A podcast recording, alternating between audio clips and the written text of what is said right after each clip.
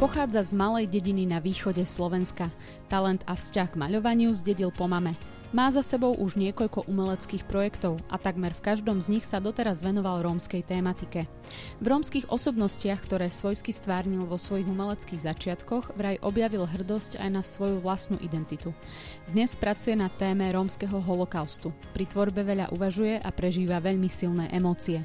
Veľmi som nahnevaný, keď vám pravdu povedať. Ja predstavujem si všelijaké scenáre, čo by som urobil, ak by som žil v tej dobe.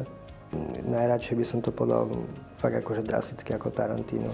Odkaz jeho diel je jasný. Zaujať, prinútiť, premýšľať, precítiť a nezabudnúť. Ja si myslím, že to je téma, o ktorej treba rozprávať aj v dnešnej dobe, aby si ľudia pripomínali, že čím si Rómovia prešli. Mojím dnešným hosťom v Dialógoch NM je mladý rómsky umelec Jozef Fečo. Inšpiratívne počúvanie vám od mikrofónu praje Veronika Rendeková.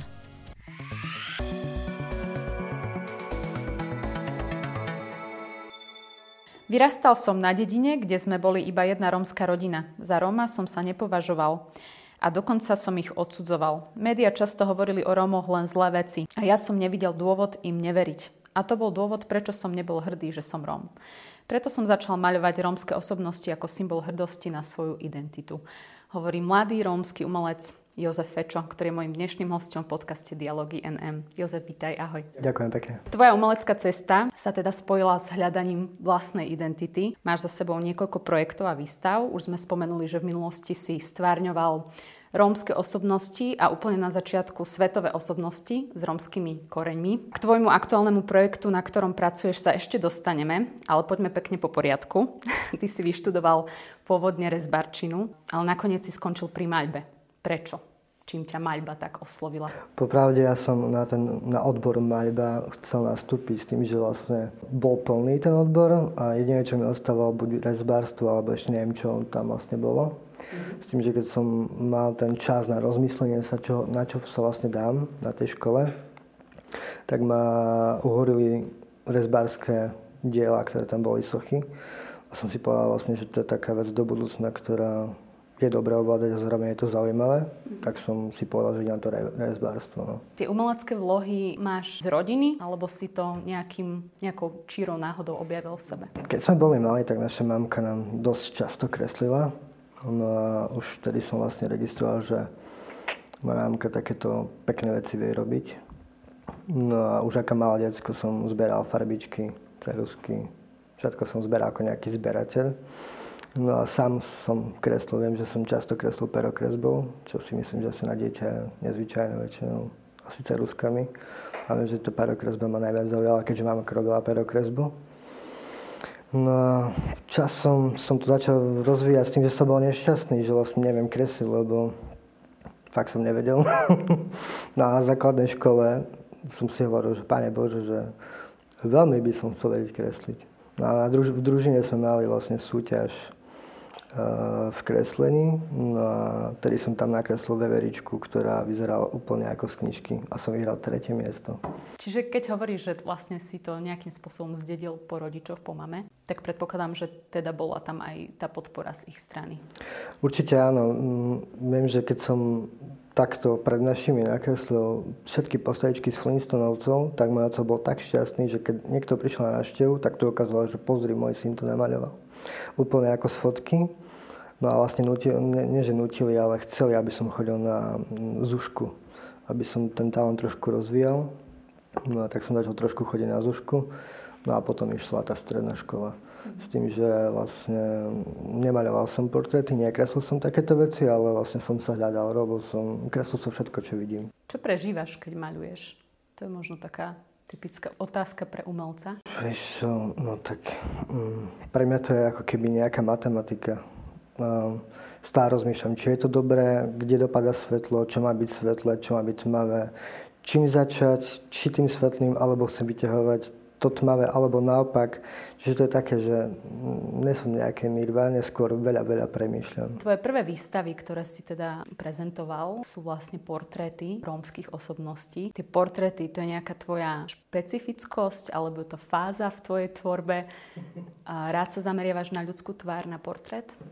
Je možno, že to je nejaká fáza, ale momentálne som prešiel viac menej na časti ľudského tela, na anatómiu a celkovo celé telo podať. Asi tie portréty tým, že keď som začal, som si povedal, že chcem robiť to umelecké, chcem sa venovať tomu, čo ma najviac baví. A asi keď som pozeral na YouTube, ako začať kresliť alebo maľovať portrét, tak samozrejme, že kreslíš to isté, čo vidíš, lebo ak to docieliš to, čo vidíš, tak si povieš, že už to ovládam. No vlastne tie portréty som začal maľovať, kresliť aj maľovať podľa toho, že sám som si povedal, že keď to ovládam, môžem ísť ďalej, lenže ja som pri tom tak ostal, ma to začalo baviť, ma to fascinovať, že ukázať ľuďom, že dá sa to podať aj, dokáže to podať aj chlapec Kračnovec, že trošku nezvyčajné. Zameral si sa vlastne v tých svojich prvých dielách na tie rómske osobnosti, kde prišiel ten moment, kedy si možno ty začal nejakým spôsobom riešiť svoju vlastnú identitu a to teda, že patríš do rómskej menšiny? Vieš, ja som ako malý dieťa som si to vôbec neuvedomoval. My sme s bratom boli takí, že to nepočuješ, to nevidíš, to neregistruješ to, čiže to si to neuvedomuješ. Potom na základnej škole prišli takéto veci. Čiže tam si čo? Začal uvažovať o tom, že kým si a... Že niečo je zlé. Skôr, že prečo som taký, nemal som to rád. Prečo práve ja. A kde nastal ten obrat? Vieš, myslím, že asi až na strednej škole. To bolo také, že už som s tým OK. V podstate nechcel som byť, tým, že som nevyrastal v väčšine Rómov, proste jediná rodina v dedine, tak nie si nejako ovplyvnený, ideš si vlastne to svoje, vieš. Robíš to, čo ťa zaujíma, tým pádom nechcel som byť taký ako každý jeden, povedzme, že Róm. Tým, že som bol trošku extravagantný, tak som si zvykol, že ľudia ma pozerajú. Doteraz si registrujem, že aj ľudia mi hovoria, že keď niekde ideme po ulici, tak na mňa ľudia pozerajú, neviem kvôli čomu. A vtedy na strednej škole som nosil dredy, tunely, čiže to bolo také, hej, že som Róm, ale mám pocit trošku výnimočný v tomto. Že dá sa vyzerať aj inak, aj uvažovať inak, aj ľuďom niečo priniesť, aby videli, že nie je to isté, čo vidia v televízii. No a čo, začal si potom nejako prirodzene vyhľadávať napríklad aj tie rómske osobnosti? Začal si o nich čítať? Začalo ťa to nejako inšpirovať? Alebo ako si sa k tomu dostal? To bolo tak, že na strednej škole bol jeden veľmi dobrý učiteľ, ktorý bol maliar, aj myslím, aj je, a učil na slovenský jazyk. Veľmi, veľmi ochotný človek. Naozaj, ja som stretol pri omladských pri skúškach. On mi hovoril, že má známeho, ktorý hľadá nejakých výnimočných Rómov, ktorí vyzerajú nejako špeciálne, ktorí sú študenti, do dokumentu, ktorý sa volal 6. Že či by som chcel ísť, že či si ma môžu odfotiť a že či mu môžu poslať fotky tomu pánovi. Ja som povedal, že OK. Vlastne taký môj sen bolo, že byť v telke a byť v knižke, aby sa ľudia o mne vedeli dočítať, alebo že by som bol tak úspešný umelec, aby sa o mne aj učilo. Ja si hovorím, že malý kroček k tomu byť v telke. Tak som do toho šiel. No a vďaka tomu, že som spoznal Romana Čonku, ktorý robí v štátnej vedeckej knižnici. On robí ešte v novinách Romano Nevolil. No a vlastne on ma k tomu dostal, že či by som nesol robiť nejakú výstavu, namaľovať nejaké obrazy na nejakú zaujímavú tému a vlastne on s tou témou prišiel, že sú rómske osobnosti, ktoré majú, tie známe osobnosti, ktoré majú rómske korene. No a vtedy, že wow, toto ľudia treba ukázať, treba povedať, že títo ľudia, ktorých možno poznáte, majú tie rómske korene. Bola to veľká výzva pre teba? Asi pre umelca, keď dostane vyslovene návrh nejakej témy od niekoho iného. Mnohí umelci teda hovoria, že je ťažké tvoriť na zákazku, keď to tak poviem prehnane. Bolo to náročné pre teba uchopiť tú tému, nejak sa s ňou stotožniť? Vieš, ani nie, ja som bol tak fascinujúci z toho, že tí ľudia, že takí sú. Najmä ma zaujal a šokoval herec Michael Caine, ktorého možno asi veľa ľudí musí poznať, toho britského herca. To bol zrovna môj prvý obraz, ktorý som maľoval. ma to tak ohrilo, že neviem, kedy ja všetky som namaľoval. Naozaj, ja som bol tak uchvatený z toho a hlavne z toho, že som si to mohol povedať tak, ako ja chcem. S tým, že takisto fotky som si vybral, ktoré mne viac vyhovujú. Stále to takto je, že ak je nejaký obraz, čo maľujem, nejaký portrét, tak stále si nájdem človeka v uhle, ktorého ja vidím, že toto bude asi dobrá maľba. Toto bude vyzerať dobre. Toto ľudí ohúri. No a vieš, aj neviem, fakt tak rýchlo to zbehlo, že veľmi dobre sa mi to maľovalo. Medzi tými portrétmi ja som si všimla aj portrét Elvisa Presleyho, čo ma úplne prekvapilo, vôbec som to netušila. Možno našim poslucháčom môžeš tiež povedať to pozadie. No tak áno, medzi tými známymi osobnostiami je Elvis Presley. Naozaj, myslím, že tam bola jeho mama. Myslím, že mama bola tá, ktorá mala rómske korene. Potom tam bol nejaký rómsky boxer.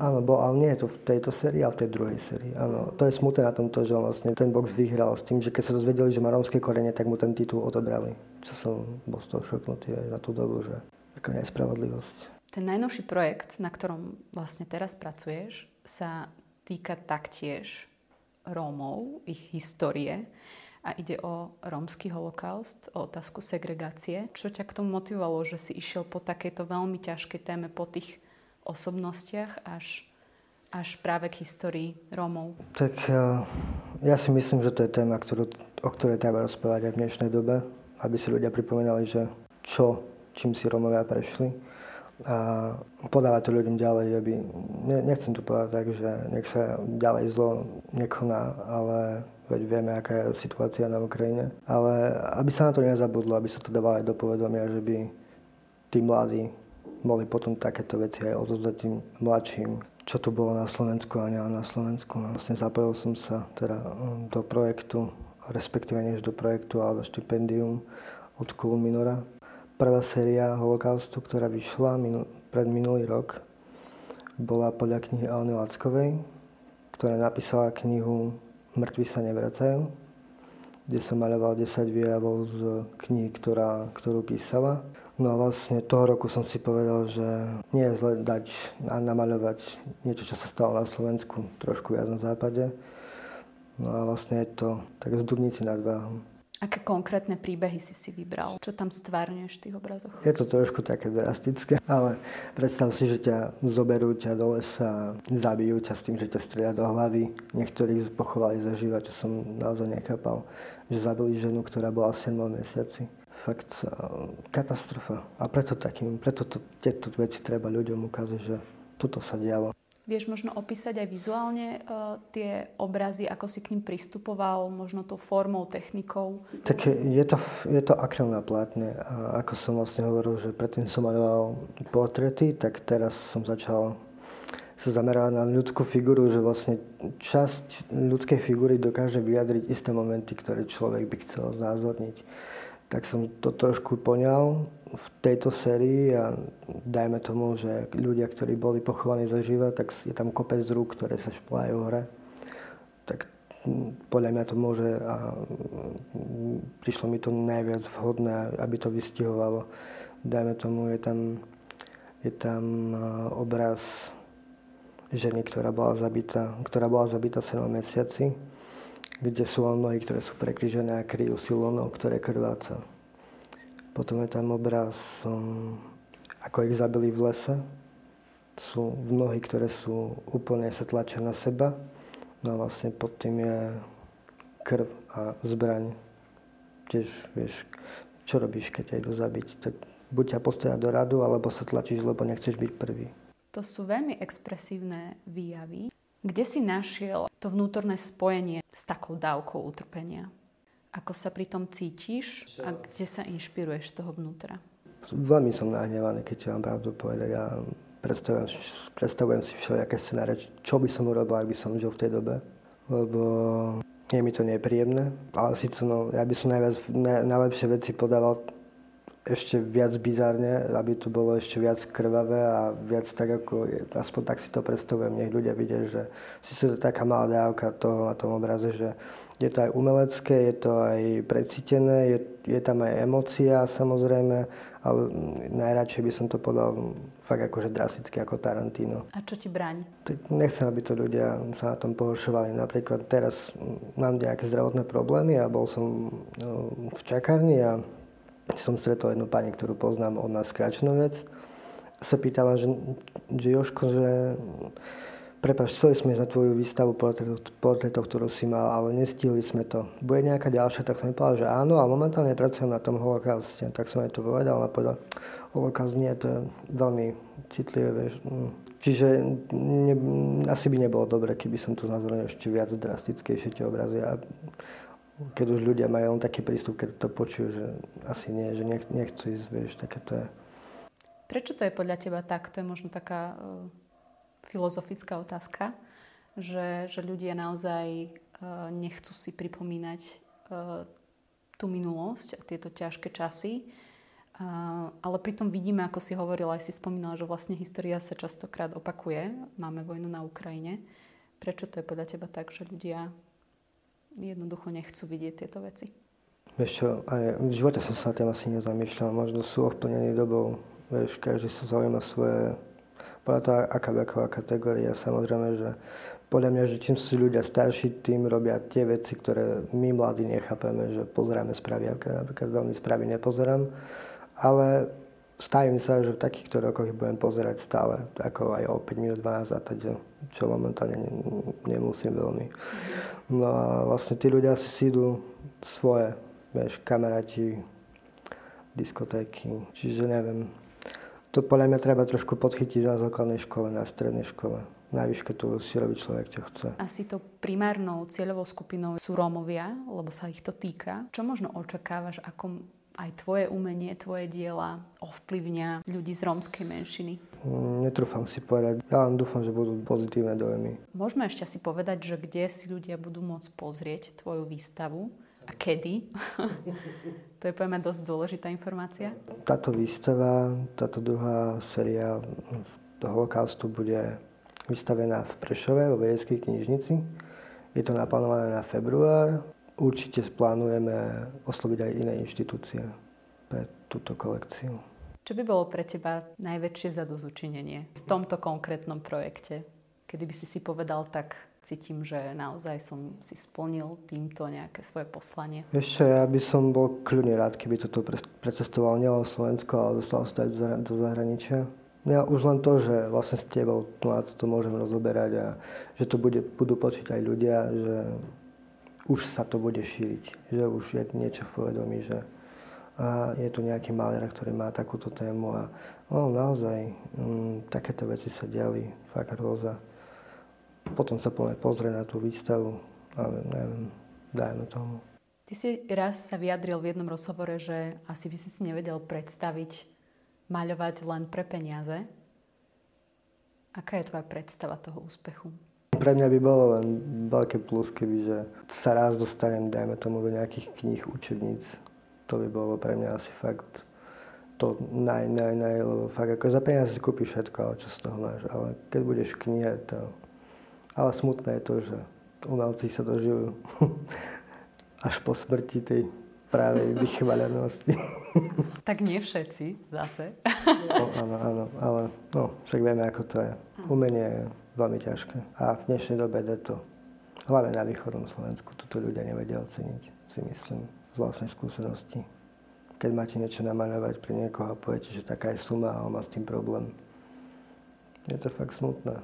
Alebo vás vidia v dokumente a teraz vám píšu, že dobre, videla som vás v dokumente, vykreslíte a maľujete, chcela by som namaľovať všetkých synov. A napíšeš, povieš sumu a už sa ti neozve. No, môj sen je mať vlastnú galériu, kde by som tvoril veci, kde by som točil videá, ako sa to robí, kde by boli vernisáže, kde by sa to mohlo aj predávať. To je asi taký môj najväčší sen. Mm-hmm. Ty sám v civilnom živote pracuješ s vysokozdvižným vozíkom. Čo na to vlastne tvoji kolegovia hovoria, že vlastne sa venuješ popri tom umeniu? Ja som to tajil. Dokedy som to podaril? Nie, že by som sa hanbil, ale akože zvyknutý som stále kresliť, no ale potom si to všimli. No a potom z toho boli ohúrení, že Jožko Fečo, ty si bol aj v telke, ty si bol v knihe, ty si bol v novinách. No hej, akože podporujeme. Samozrejme mi dosť často hovoria, že na tvojom meste tu nerobím. Ideme robiť nejakú inú robotu. Ty máš talent, chod to rozvíjať, živ sa ty s tým, ale hovoríme, že tu sa vyžiť nedá. To je fakt naozaj ťažké. Keby sa dalo, tak tam nerobím. Ale zároveň tých ľudí poznám, sú ako moja druhá rodina, plus tá robota ma baví. Čiže je to také, no... V podstate môj relax na tom muziku, no. Čiže ty to máš obrátenie. Ty keď maľuješ, pracuješ a keď si v práci relaxuješ. To je pravda, ne? Hej, akože ja to naozaj zbožňujem. Keby ste ma videli, ako robím na voziku, tak v časti som lenivý, lebo všetko to, čo sa ťažko robí s vozikom, ja to spravím len preto, aby som nemusel vstať a urobiť to ručne. Čiže... Ale mám to rád, je to pre mňa výzva, je to také, že... A vám ukážem, dá sa to. A potom, že... Trošku... Ty, keď vystúpiš z vozíka, to si tliskáme, bo ty šilenie vychodíš na východe. Možno už máš aj nejaké vízie do budúcna, keď teda skončíš tento projekt, na ktorom aktuálne pracuješ. Aké sú tvoje ďalšie plány?